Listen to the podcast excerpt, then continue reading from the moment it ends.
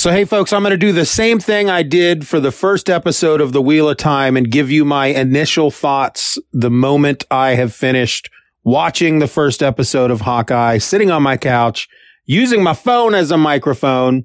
And guess what? I just finished watching the first episode of Hawkeye. And uh, my initial thoughts are it was all right. It was okay. I mean, it was fun. I had uh, I had some fun with it. It didn't really hit me with the impact of some of the other Marvel shows when I watched their first episodes. But uh, uh, I I have I still have big hopes for the show. Um, but right now I'm just sitting here thinking about this first episode, and I'm like, eh, it was all right. It was fun. It was okay. But uh, how about we get a little bit deeper into it today on the Streaming Fool?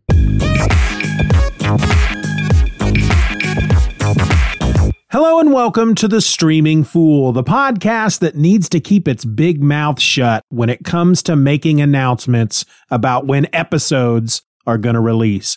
I'm your host. My name is Steven, and yeah, I was supposed to release my talk on episode one of Hawkeye last week on Thursday and then episode two on Friday, but I didn't. And frankly, I think we just need to get past it already because today I'm going to talk about both episodes, which might be kind of fun, right? Maybe, maybe not. Let's find out together. Episode one of Hawkeye landed on Disney Plus on Wednesday, November the 24th. It's entitled Never Meet Your Heroes. And as we always do around here, I'm going to give you the Wikipedia rundown before we dive in a little deeper. In 2012, during the Battle of New York, a young Kate Bishop witnesses Clint Barton battling the Chitauri and aspires to become a hero like him after he inadvertently saves her life, although Bishop's father is killed during the attack. In the present day, Barton spends time with his children in New York for Christmas. Bishop attends a charity auction gala with her mother Eleanor and learns that she is engaged to Jack Duquesne. Underneath the gala, she stumbles onto a black market auction featuring items recovered from the remains of the Avengers compound, finding Duquesne and his uncle Armand III among the attendees. The auction is interrupted by the Tracksuit Mafia, a Russian street gang who attempts to recover a watch among the items. Bishop recovers Barton's Ronin suit and defeats the tracksuit mafia members while wearing it. She escapes to her apartment after rescuing a stray dog and tracks down Armand to investigate further. Bishop discovers that Armand has been murdered in his own home and is cornered by the tracksuit mafia members after fleeing the crime scene. Barton, who saw a news report of the Ronin's return, rescues Kate from the gangsters. So yeah, I uh as you heard there at the beginning of this episode, I thought this was okay. I was not uh fully entranced by this episode. Um I have watched it twice now and I will say that the second time through I wasn't bored.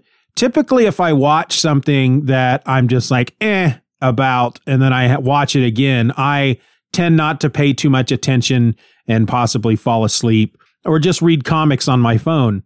I didn't find myself doing that this time. I seemed to be right there in it the whole time, even though I had just watched the episode for the first time a couple of days ago.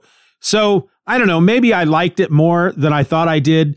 I know that when I watched the first episode to Loki and the first episode to The Falcon and Winter Soldier, I had a big old smile on my face. I was having a ball. I was at the edge of my seat. I was just right in there enjoying every moment. And I didn't get that feeling from this episode. Now, one thing that did change for me between viewing it the first time and viewing it the second time is that I finally finished reading Matt Fraction's Hawkeye run. And I know everybody see everybody refers to it as Matt Fraction and David Aja's run. And while David Aja does do a bulk of the art on it, there there's a point there in the back half of the run where Kate Bishop leaves New York and leaves Hawkeye behind and she goes to LA.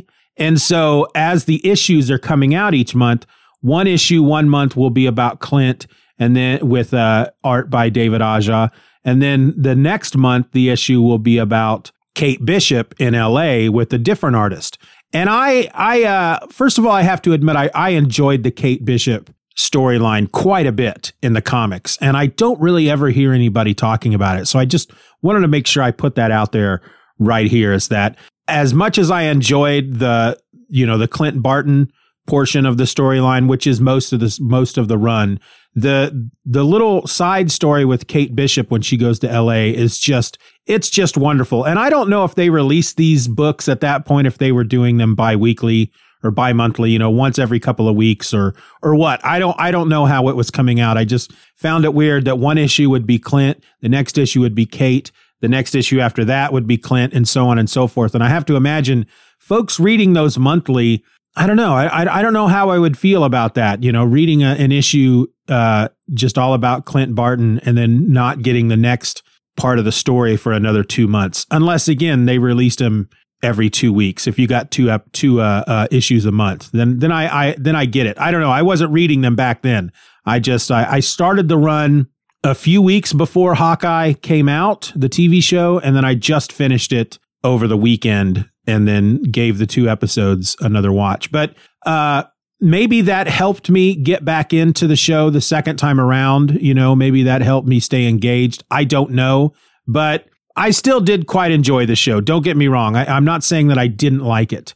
Uh, I did find that with this first episode, it's a lot. Most of it is about Kate Bishop. We get Clint hanging out with his family, uh, minus his wife. His wife is back home. He's basically with his kids, enjoying a uh, a, pre-Christmas trip in New York. They're, I guess, they're just wanting to. I don't know if they came to New York specifically to attend the musical Rogers, which uh, was a wonderful, wonderful part of the episode when they're attending that musical about uh, Steve Rogers. And um, I'll talk about that in a second. But I don't know if that was their reasoning. If that was the reason they came to New York, it's like, we're going to go catch this musical. I got some free tickets because, of course, part of the musical is about me. Uh, and they just decided to hit some sites while they were there. But it's it's this first episode takes place six days before Christmas, and again, Clint's there with his daughter and his two sons, and they're they're supposed to be doing all the big Christmas stuff. They're going to go see the big tree in Rockefeller Plaza. They're going to uh, have a Christmas movie marathon in the hotel. They're going to wear ugly Christmas sweaters. You know, they're going to do the whole thing. But while they're off doing their thing that night, Kate Bishop, who we we actually get introduced to Kate at the very beginning of the episode in 2012 during the Battle of New York, which is what happens in the very first Avengers movie. And we find that she she comes from a very wealthy family. Her and her her mother and father are in this penthouse apartment, very posh, very big, lot of square footage. And her mom and dad are having an argument. She's listening to them through a vent in her room, but they're having an argument Obviously, it's about money because her mother, Eleanor, uh, shouts out at one point that they have to sell the penthouse, which her father does not want to do. Uh, but then that's when um, he they discover that she's listening in because she she drops something and and it it's she's above them and they hear it hit the hit the floor. And so he goes up to talk to her and he tells her not to worry. They're not selling the the the penthouse. And then he says he's he's got some work to do he'll be in his office, which is part of the the penthouse. You know, he's not going to the office. He'll be in his his his office there in the in the penthouse.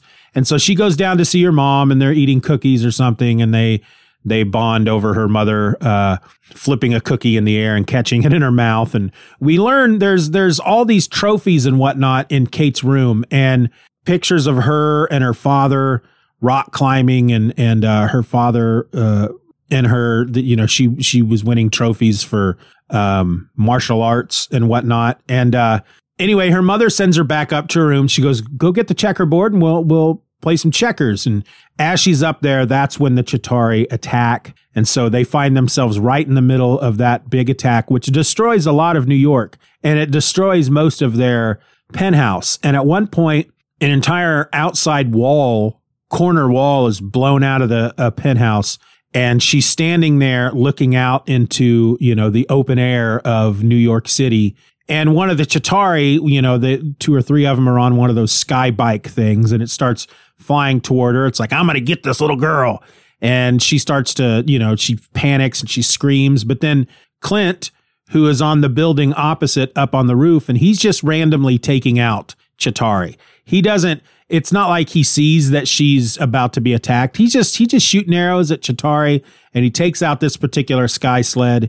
And then she sees him do that move that we see in the movie where he jumps off the building and shoots a, an arrow with a line, you know, a rope, a cable in it, and swings into the uh, window uh, below.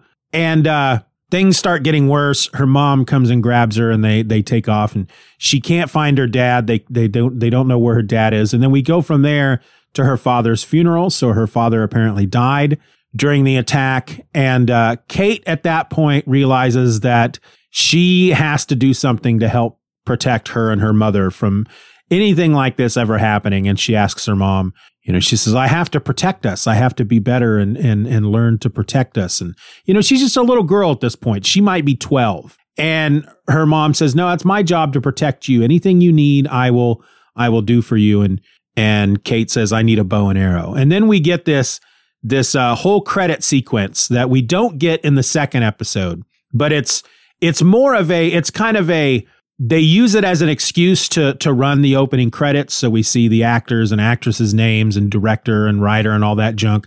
But it's all animated and it's to the style of David Aja's art in the book. And it's basically just showing all these achievements that Kate Bishop has over the the next 10 years or so of her life. She's winning archery championships and and uh, gymnastics and um, karate. Uh, she she excels in all three of these areas, and you know, winning medals and all this junk. And then when the credit sequence ends, we are at the present day, and Kate Bishop at this point is 22 years old. She's in school. She's in college, and uh, we see her breaking into a building uh, where uh, across the way is something that is called Stane Tower, which apparently is named after Obadiah Stane from the Iron Man movies. And uh, she apparently has made a bet that she can ring the bell in this bell tower uh, using her bow and arrow. And she does so using a couple of trick arrows. But it also, apparently, the bell is not supposed to ring anymore. It's an ancient clock slash bell tower. And she ends up destroying the tower. The bell uh, falls from its mounting, destroys the clock below it and part of the tower, and and uh, she gets into some trouble for that. Uh, so she goes back to New York, where her mother tells her basically that, of course, she's going to be punished. She's already canceled all of her credit cards, and uh, one thing she can do to help make up for uh, what has happened is for her to attend this charity auction gala, and it's when it's when she attends this gala that she learns she knows that her mother is dating this guy named Jack Duquesne. And he is uh, in the comic books, if I remember correctly, he's the swordsman. I think that's what his name was.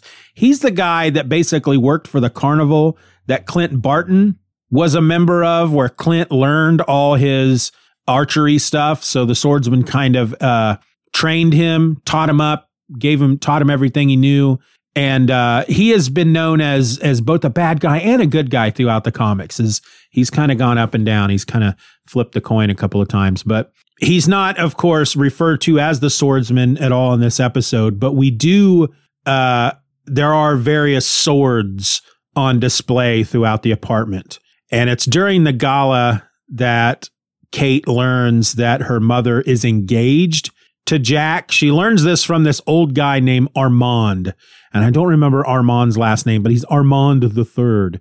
And he obviously does not like Kate's mom. It's very, it's a very uncomfortable scene because he's actually, he actually says very mean things about Kate's mom to Kate's face, but he says it in such a way that it's obvious he's being mean, but he's saying it in a nice way. It's, it's, he, he's just being a real jerk. Uh, so when she learns that her mother is engaged, she confronts her mother, of course, and and uh, Jack is there, and uh, she's like, I, "I need some air." And so Kate leaves the building. She goes outside where she finds this dog with one eye who uh, runs away. She's just like, "Well, hey, pooch," and he just he he takes off. She goes back inside to witness her mother in a back room talking to Armand, and it sounds like Armand is threatening her. Uh, she's done something to upset him. He reminds her that he too has powerful friends. uh, and then they they separate. Armand goes one way, she goes the other. Kate confronts her. Was that was that man just threatening you? And and his her mother's like, I I honestly don't know what what was what he was trying to say back there, but what are you doing down here? Come on, come on back up to the to the to the event. And Kate says, I'll be up in a second. And then she ends up following Armand down into the basement area of this building where it's like a wine cellar where they're doing another auction. And Jack is there with him. Jack is is uh, Armand's nephew. And the first thing up for auction is like a full Triceratops skull. Uh, and it's very obvious when, when whoever wins it, when the, the auctioneer says, and remember, this is for display in home only. And if asked, you have no idea where you found it. And everybody laughs. Ho, ho, ho, ho. How droll. Hoo, hoo, hoo. Droll. Is that the right word? I don't know. I'm not, I'm not up on the, uh, high society words. Anyway, uh, the next item up for bid is the Ronin sword, which is the sword that uh, Clint used in Endgame when he was the Ronin and he was taking out. Uh, you know, it was during the blip. His entire family had been blipped out of existence thanks to Thanos. And in his rage and despair, he decides to take all his anger out on the the underworld. You know, he figures why should why should my wife and children be gone and these bad people are still around? I'm going to punish them. And he does so by hunting them down and killing them dressed up as a ninja with the sword. We learn during this episode, though, that his sword is a retractable sword and does one of those very impossible things where the blade retracts into the handle, uh, which it shouldn't be able to do. So I don't understand how that kind of stuff works. But Jack really wants the sword. Uh, he can't afford it though, so Armand gets it. And then the second, the third, the third thing that then comes up for auction is the Ronin suit. And that's when the tracksuit mafia drive a frickin' truck through the wall. Uh, so at least one wall of this cellar is is at ground level, and they drive a truck or a van or something through the wall, and all these dudes in in tracksuits and ski masks come out, and they're looking for a watch, and they're threatening everybody, and and uh, Jack is able to scoop up the Ronin sword during all the chaos, and uh, Kate scoops up the Ronin outfit, the ninja costume, and she puts it on to to fight back at the tracksuit mafia and to try to protect these people. And she does a fairly good job at it. She is, you know, she again, she's very skilled. She's she earned her frickin' black belt uh, for karate when she was like 10 or something. And uh, she's like a master now at this point. And so she does a fairly good job at it. But there is, of course, a difference between knowing how to fight uh, and fighting in tournaments and then actually fighting for your life against people with guns. So she does make the odd mistake, but she she manages to uh, save everybody in the bill. You know that where everybody escapes except for the her and the tracksuit mafia, and then she once everybody else is safe, she escapes.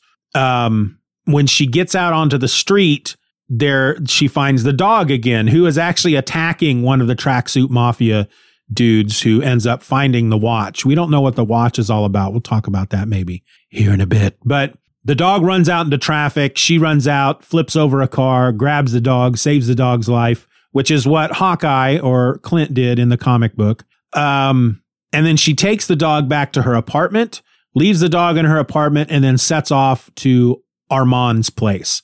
Uh, apparently both she she works at the security firm that her mother owns. Her mother runs a security firm, and she's able to use their their their tracking software to find out where Armand lives. And so she's still in the Ronin suit. She breaks into Armand's apartment and finds him dead on the floor. She, of course, skedaddles, and once she's back out on the street, she is then confronted by the tracksuit mafia who has followed her and she gets into another fight and she, again she's kind of holding her own but she can't quite i mean in the end regardless of her skill level again she's not she doesn't have practice being in real honest to god fights. She's she's uh she's trained in in a in more of a tournament style fighting. So when she's fighting actual dudes who are twice her size you know she's still in essence a little girl. You know she's 22 years old but compared to these dudes they you know they they're each guy makes up two of her basically. And so she she gets she she tries to escape and she jumps into a, a she finds a parked car that's unlocked and she jumps into it and she locks the doors and I guess she's trying to figure out how to get it started. Uh, and one of the the tracksuit mafia dudes punches the window out on the driver's side, but before they can take her, somebody shows up, beats them all up, drags her out of the frickin' car, pulls her into an alley, throws her up against the wall. We see that it's Clint. He rips her mask off and he's about to punch her in the face and he sees that it's a girl and a young girl at that. And he just says, Come on, who the hell are you? And then that's how that episode ends. And it was, again, it was, it was quite fun. It was enjoyable. I am, I have, uh, you know, I'm looking back on it and, and it was kind of a fun episode. I didn't have the same reaction I did with some of the other shows, you know, most especially Loki and, um, Falcon and Winter Soldier, but still, it was an enjoyable episode. And it raised a couple of questions. First of all, I, you know, I don't think this is going to be something that a lot of people are going to be talking about and trading theories, but I want to know how Clint tracked her down. I want to know how Clint, in all of frickin' Manhattan, how did he find her? You know, I want to know how that was possible, but he did. You know, he's, he used to be in S.H.I.E.L.D., so whatever. But some of the questions that come up are uh, what is the watch that the tracksuit mafia were after that they found?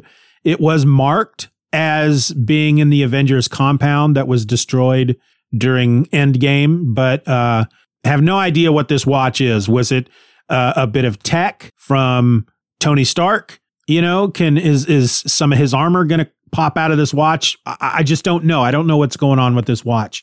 Um, in the comics, or at least the comics I read, I'm not all that versed on Kate Bishop, but just based on the the this Hawkeye run I just finished, her father is alive and her mother is not.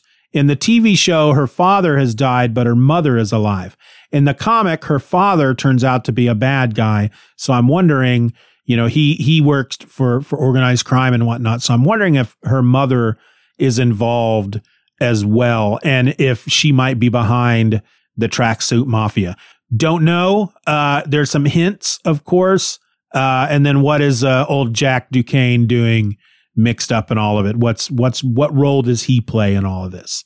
Now, episode 2 of Hawkeye it also landed on Disney Plus on Wednesday, November 24th. It's entitled Hide and Seek and here's what Wikipedia has to say about it. Bishop takes Barton back to her apartment, but it is attacked by the tracksuit mafia. The pair is forced to evacuate, leaving the Ronin suit behind. After relocating to the apartment of Bishop's vacationing aunt, Barton sends his children back home, promising to return by Christmas Day. He escorts Bishop to her workplace, then recovers the Ronin suit from a firefighter named Grills at a LARP event. Later, Bishop fails to convince Eleanor of Duquesne's involvement in Armand's death. After challenging Duquesne to a fencing duel, she tries to contact Barton, not knowing that he has allowed himself to be captured by the tracksuit mafia. She tracks down Barton's location, but ends up being captured herself, and the gang informs their boss, Maya Lopez, of Barton and Bishop's captivity. So this one was this one was a bit more fun. Uh, we get more of Clint doing what Clint does, so that's I mean that's kind of why I I wanted to watch this originally because I'm I've always been a big Hawkeye fan. I've always leaned toward characters who, you know, superhero characters in comic books that don't have superpowers, but I've always really liked the Archer. I Green Arrow is one of my favorite DC characters, probably in my top 5, and I have always enjoyed Hawkeye in the comics. However, the Clint Barton of the MCU is drastically different than the Clint Barton in the comics. They're they're just two completely different characters. The only thing they have in common are their names, uh, the fact that they are archers. Um, I mean, the, the, their personalities even are, are quite different. Uh, the Clint Barton of the comics always seemed to get himself into trouble quite often, and uh, could be a bit of a wisecracker and a bit of a smartass and and a bit of an a hole, frankly. Um, the Clint Barton of the MCU, I like him, but he's just not the same as the one in the comics. But I enjoyed this episode a lot more. Uh, again, they go back to Kate's apartment where uh, we meet the dog who's there. She calls him the pizza dog because uh, so far the only thing he has eaten since she's had him is pizza. In the comics, he is referred to as Lucky the pizza dog, though he has a tag that uh, names him Arrow, and he is apparently in the comics was once owned by one of the members of the tracksuit mafia. So Clint, his only goal is getting that Ronin suit back. He is very worried that since she was seen out in public with it on, that people might come after her because of what Ronin had done in the past and has made a lot of enemies in the underworld. She assures them that no one saw her with her mask off, uh, that no one knows who she is. But yet we quickly discover that when she originally went from the auction back home to drop off the dog, that the tracksuit mafia had followed her and they are there now and they start throwing uh, Molotov cocktails into the into the apartment. Uh, there's a really good moment where uh, Clint runs up to the window and they they they toss one of the Molotov cocktails up to the window and he he grabs it and throws it right back at him. Um, and then when another one is getting ready to throw one, uh, Kate is standing behind him and she fires an arrow through the window and and it hits the the bottle that the the Molotov cocktail is in. But I think the the the the best part of this entire episode was Clint going LARPing. So the here here's how that happened. So the apartment catches fire because of the Molotov cocktails, and they have to get out before they burn to death, and they cannot get to the suit because there is fire between them and the suit. The sprinklers are going off, however, and so Clint feels confident that the suit is is not going to, you know, that they can come back for the suit later. And if not, it's going to burn up in a fire in the fire and then that'll just be that'll solve all the problems. So they are uh they they stop at a like a a bodega to pick up some some uh, medical supplies, you know, band-aids and and rubbing alcohol and, and bandages and whatnot because they've they've both been fairly beat up and whatnot. And uh, she takes him to her aunt's apartment, who is on vacation, uh, and that's where the, that's what they're going to use as their safe house. And then he goes back out uh, to to to try to get the to the suit. He goes back to the apartment, which had the the fire department is there. The fire has been put out. He could have easily. This is I don't know if I don't know if this is just part of his character or not, but he could have easily just walked up to one of the uh, firemen and, and said, "Hey, I'm a here's my Avengers card." I need to get something out of that apartment. And I'm sure those dudes have been like, yeah, fine, go ahead. But he wants to keep it all on the DL. So he snatches up a, a, a firefighter's coat and helmet and he, he gets into the apartment and he can't find that freaking, the, the suit's gone. But he notices that there's a sticker on the fire engine that says NYC LARPers.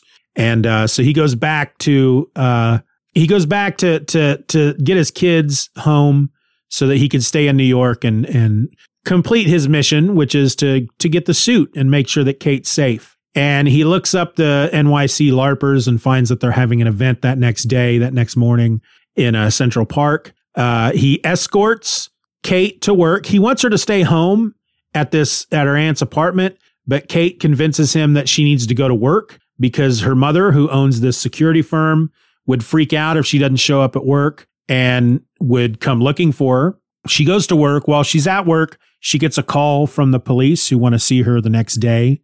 Uh, she also confronts uh, Jack. Uh, just she's just kind of in his face. He he is of course trying to play the whole. You know, I'm just I'm I'm not here to uh, replace your father, and I bought a book on how to be a stepfather and stuff. But you can you can see it in his face. He's not hiding the fact that he's not a good dude, uh, and she knows it.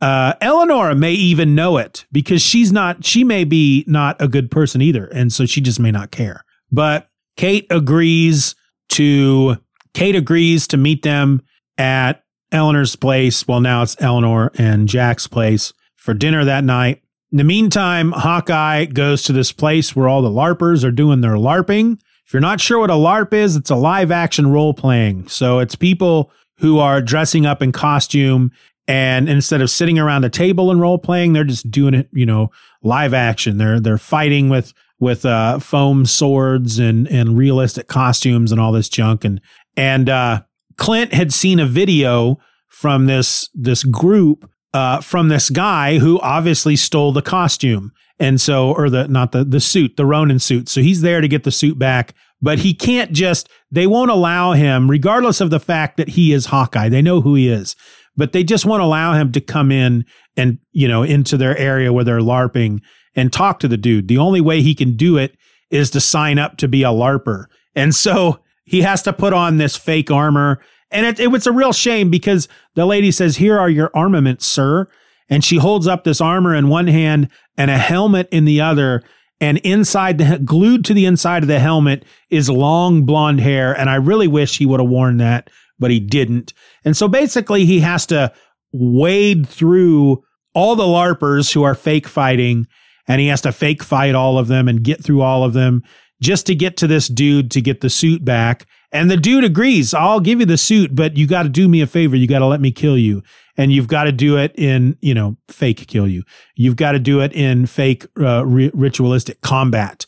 And Clint's like, look, man, come on, just give me the suit. And the guy's like, look, you don't understand. You're a superhero. You're a real superhero. This is the closest that I'm ever going to come. And so Clint's like, all right, all right, let's do this. And so all the LARPers gather together and they go and they start the fight. There's one dude. there's one dude standing off to the side, and every time their fo- their foam swords come into contact with each other, this guy's standing off to the side going cling, clang, clang, making the sound effects, which kind of throws Clint off for a bit. But then finally he allows the dude to kill him and he gets the suit and the guy tells him that his name is Grills.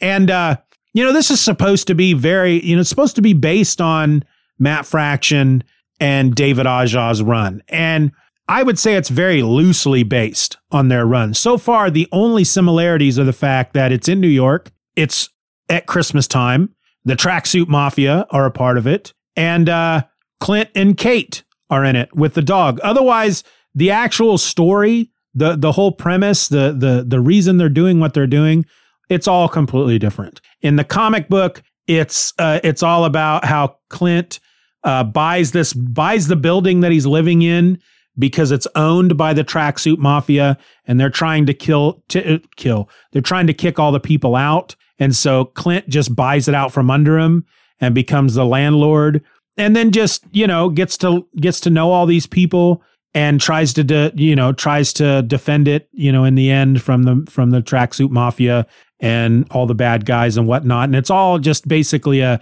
a big lesson uh, about how he needs to stop trying to do things all his on his own. He he needs to learn how to ask for help. Whereas this is, is you know i don't know if maybe that lesson will be baked into the the show at some point but right now it has nothing to do with him owning a building it's all about him trying to get this suit back and then we're going to find out why the tracksuit mafia ultimately is involved, why they wanted this watch. Right now, they're involved because they're trying to to uh, kill the Ronin who uh, broke, who tried to break up their their heist the night before. So he gets his suit back and he calls his wife, and his his call with his wife was was really nice because it it shows that he he basically he has no secrets from her.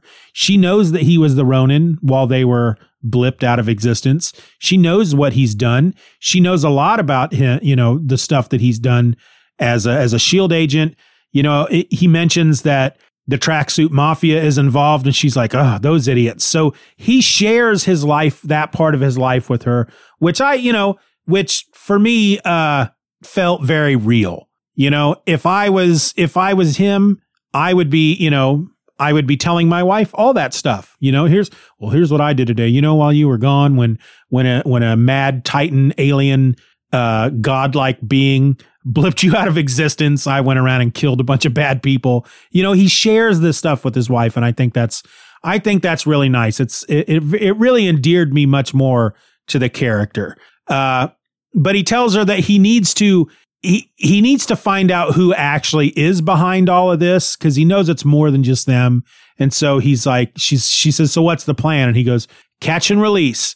And she says, ah, one of Natasha's old old tricks. And it's something that we saw at the beginning of the Avengers when she was uh, captured by those Russians, and you discover that she had been captured on purpose so that she could take him out. And that's kind of what he's doing. He's going to allow himself to be taken captive by the tracksuit mafia just to learn who is in charge, who the boss is. He wants to talk to the boss, and he's confident enough in his own abilities that he will allow him he will allow himself to be put in that position because he know he he knows that he's going to be able to to to get out of it. Just like the Black Widow Natasha in that first Avengers movie when we first meet her in, in the Avengers movie. So while all this is happening, he just he just kind of sets himself up. He just kind of sets up shop out in front of some building. I think it's in front of her building until they roll up on him and, and, and take him captive. Well, in the meantime, she's having uh, Kate Bishop. She's having dinner with her mother and Jack, and she's asking Jack about all the swords and and wants to know if he fences. And, and he says he he's dabbled. And so she challenges him to a, a fencing match. And uh, so they they do they get their their equipment on and they they clear out a little area in this room and they start to fence and she keeps uh, tagging him basically. And every time she does he's like oh you are very good. And she's like stop letting me win. You you let that happen. And she knows he's better than he's letting on. And she wants to prove to her mother that he is at least lying about something. If she can show her mother that he's lying about being uh, uh, you know, a, a swordsman, a sword master, then maybe she can convince her mother that he's lying about something else. And so she ends up when they they kind of finish one of their rounds and he he pulls his his fencing little helmet mask thing off. And while he's not looking she tries to stab him in the face which of course he blocks without even looking. And and her her mother of course yells at her wow you tried to stab him in the face. And she says, That's because I knew he could block it. I knew he was lying, and I've just proved that he he was lying and and he he's kind of amused uh, he's amused and exasperated at the same time. He says, I'm going to go change my clothes. And he leaves. And so Kate just kind of lays into her mom and she's like, Can't you see that he's not a good guy? He is a bad guy. Her uncle, Armand, was killed by being stabbed by a sword. Don't you find that uh, a little more than coincidental? And her mom, of course, is not hearing any of it. And so she tries to, uh, well, at, at one point, our, uh, uh, Jack offers her, like afterwards, he's like, he's like, it's, it's okay. Don't, don't, I, I understand. She's trying to test my boundaries and all this junk or whatever. And then he reaches into his pocket and he pulls out a caramel and he goes, caramel. And offers it to her. Well, she found a bowl of the same caramels in Armand's house, and she knows they're Armand's because the frickin' wrapper has his name on it, Armand the Third, and which she found really odd. Now, I don't know why she would suddenly see him with one of these caramels and just automatically assume, ha ha, he killed Armand. Because, I mean, he is Armand's nephew. So why wouldn't he be in the man's house why wouldn't he have some of the man's caramels? But anyway, she's young. She doesn't quite know everything yet, but she takes that as proof that Armand is involved, or that that jo- Jack, Jack, Jacques, however you want to pronounce it, he's involved. And so she uh, gets in a cab to to head home, and she tries calling Clint because Clint gave her uh, his number, and she calls, and he doesn't answer because at this point he has been taken captive by the tracksuit mafia. And she uh she leaves a message saying she's got a couple clues and she wants to talk to him about it. And and then she hangs up and then calls right back, thinking if I I'll call right back and then he'll answer. And and somebody does pick up the phone, but it's not Clint. And he says, he says, Clint cannot come to the phone right now. And so she realizes that Clint is in trouble. She uses again this software, the security software that she has on her phone to track Clint's phone using his number uh, and she finds out where he is, and then she suits up, grabs her bow and arrow, and goes after him. And she botches it up. He is he he's tied to a chair. the The entire tracksuit mafia is there, and he's he's like, "Look, I just want to talk to your boss." And they think it's funny. You, you don't tell us what to do. We tell you what to do. We've got the guns. You're tied up. You're you're at our mercy. And he shows them quickly that that he's not tied up. He shows that he has freed himself. And he's like, you know, I just want to talk to your boss. And they're asking him who who is Kate Bishop? We want to know who Kate Bishop is, and he goes, I have no idea who that is. And then she comes crashing through the skylight, and uh, then they the the tracksuit mafia handcuff them to to these like little child uh, little frog rides or something, and and uh, they're like, "How we got you now, bro?" Which they say "bro" all the time in the comics. They don't say it as often in the show as they said it in the comics. And, and some, sometimes they'd be go, "Hey, bro, I got you, bro, bro, I got bro, bro." They just say it all the time. They don't say it as often in the show, but still, he wants to talk to their leader. the The main Russian dude goes off into another room where we find a woman listening to music, but she's listening to music by holding her hand against the speaker and feeling the vibrations. This is, as the Wikipedia description says, this is Maya Lopez. She is from the comics. She is a character named Echo. She was, I believe, first introduced in Daredevil uh, during one of the Daredevil runs.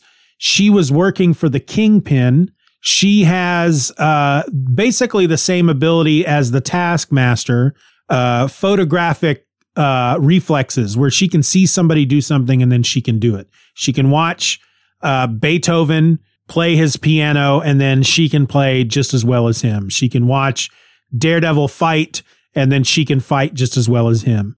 And she's also uh, deaf. She cannot hear, which is why she had her hand to the speaker. Uh, so this is based on what they're telling us in the second episode, the end of the second episode, this is our big bad. I don't think this is our big bad. I think she's working for somebody else. I think she's working for either Eleanor or Jack. But of course, there's a theory going around that because she worked for the Kingpin in the comics, that this is going to be where we uh, have the Kingpin introduced in the MCU, hopefully played by Vincent D'Onofrio, who played him in the Marvel TV shows with, uh, you know, Daredevil. Uh, apparently, there's a rumor that uh, Charlie Cox, who played Daredevil, is going to be uh, in Spider Man No Way Home as Matt Murdock. So the hope is if that is true, then maybe Vincent D'Onofrio will show up in this show as the Kingpin. I don't think that's going to happen. I, I'm finding more often than not that whenever some of these big, you know, crazy, and it's not a crazy theory, but whenever some of these theories are thrown around, it, they don't seem to fall out. There, there. I, I think we're going to have somebody who is above Echo or Maya Lopez, but I don't think it's going to be the Kingpin. Or if it is, we're not going to see him in this show. We've only got four episodes left. There's only six episodes in this season. I don't know if there's going to be a second season like there was with Loki. I don't know if this is going to be a standalone, which uh, WandaVision and uh, Falcon and Winter Soldier, from what I understand, were just standalones. There aren't going to be second seasons to those, possibly. Uh, so I don't know about this one, but I am looking forward to the the next episode, episode number three, which will be coming out the day that this episode of the Streaming Fool comes out. So hopefully on Thursday you'll get my talk on episode three of Hawkeye. Until then, folks, hey, do me a favor, do something for me. Can you do something for me? If you're listening to this episode through Apple Podcasts, can you just rate the show? Can you do it? Can you do that for me? A little tap. There's a there, it's it's it's I can't speak. It's all very easy. You just tap a star, 1 through 5. You rate it from 1 star to 5 stars, 1 being the worst, 5 being the best. I've got two ratings up there. I think I need at least 25 before my show, The Streaming Fool, starts showing up in various lists and whatnot on Apple Podcasts before people uh, can can see it more easily. And so you would be doing me a big favor if you'd go out there and, and rate that show. But hey, until then, folks, my name is Steven, and I am the streaming fool. Or at least I will be uh, until the end of the year. Who knows what's going to happen in 2022?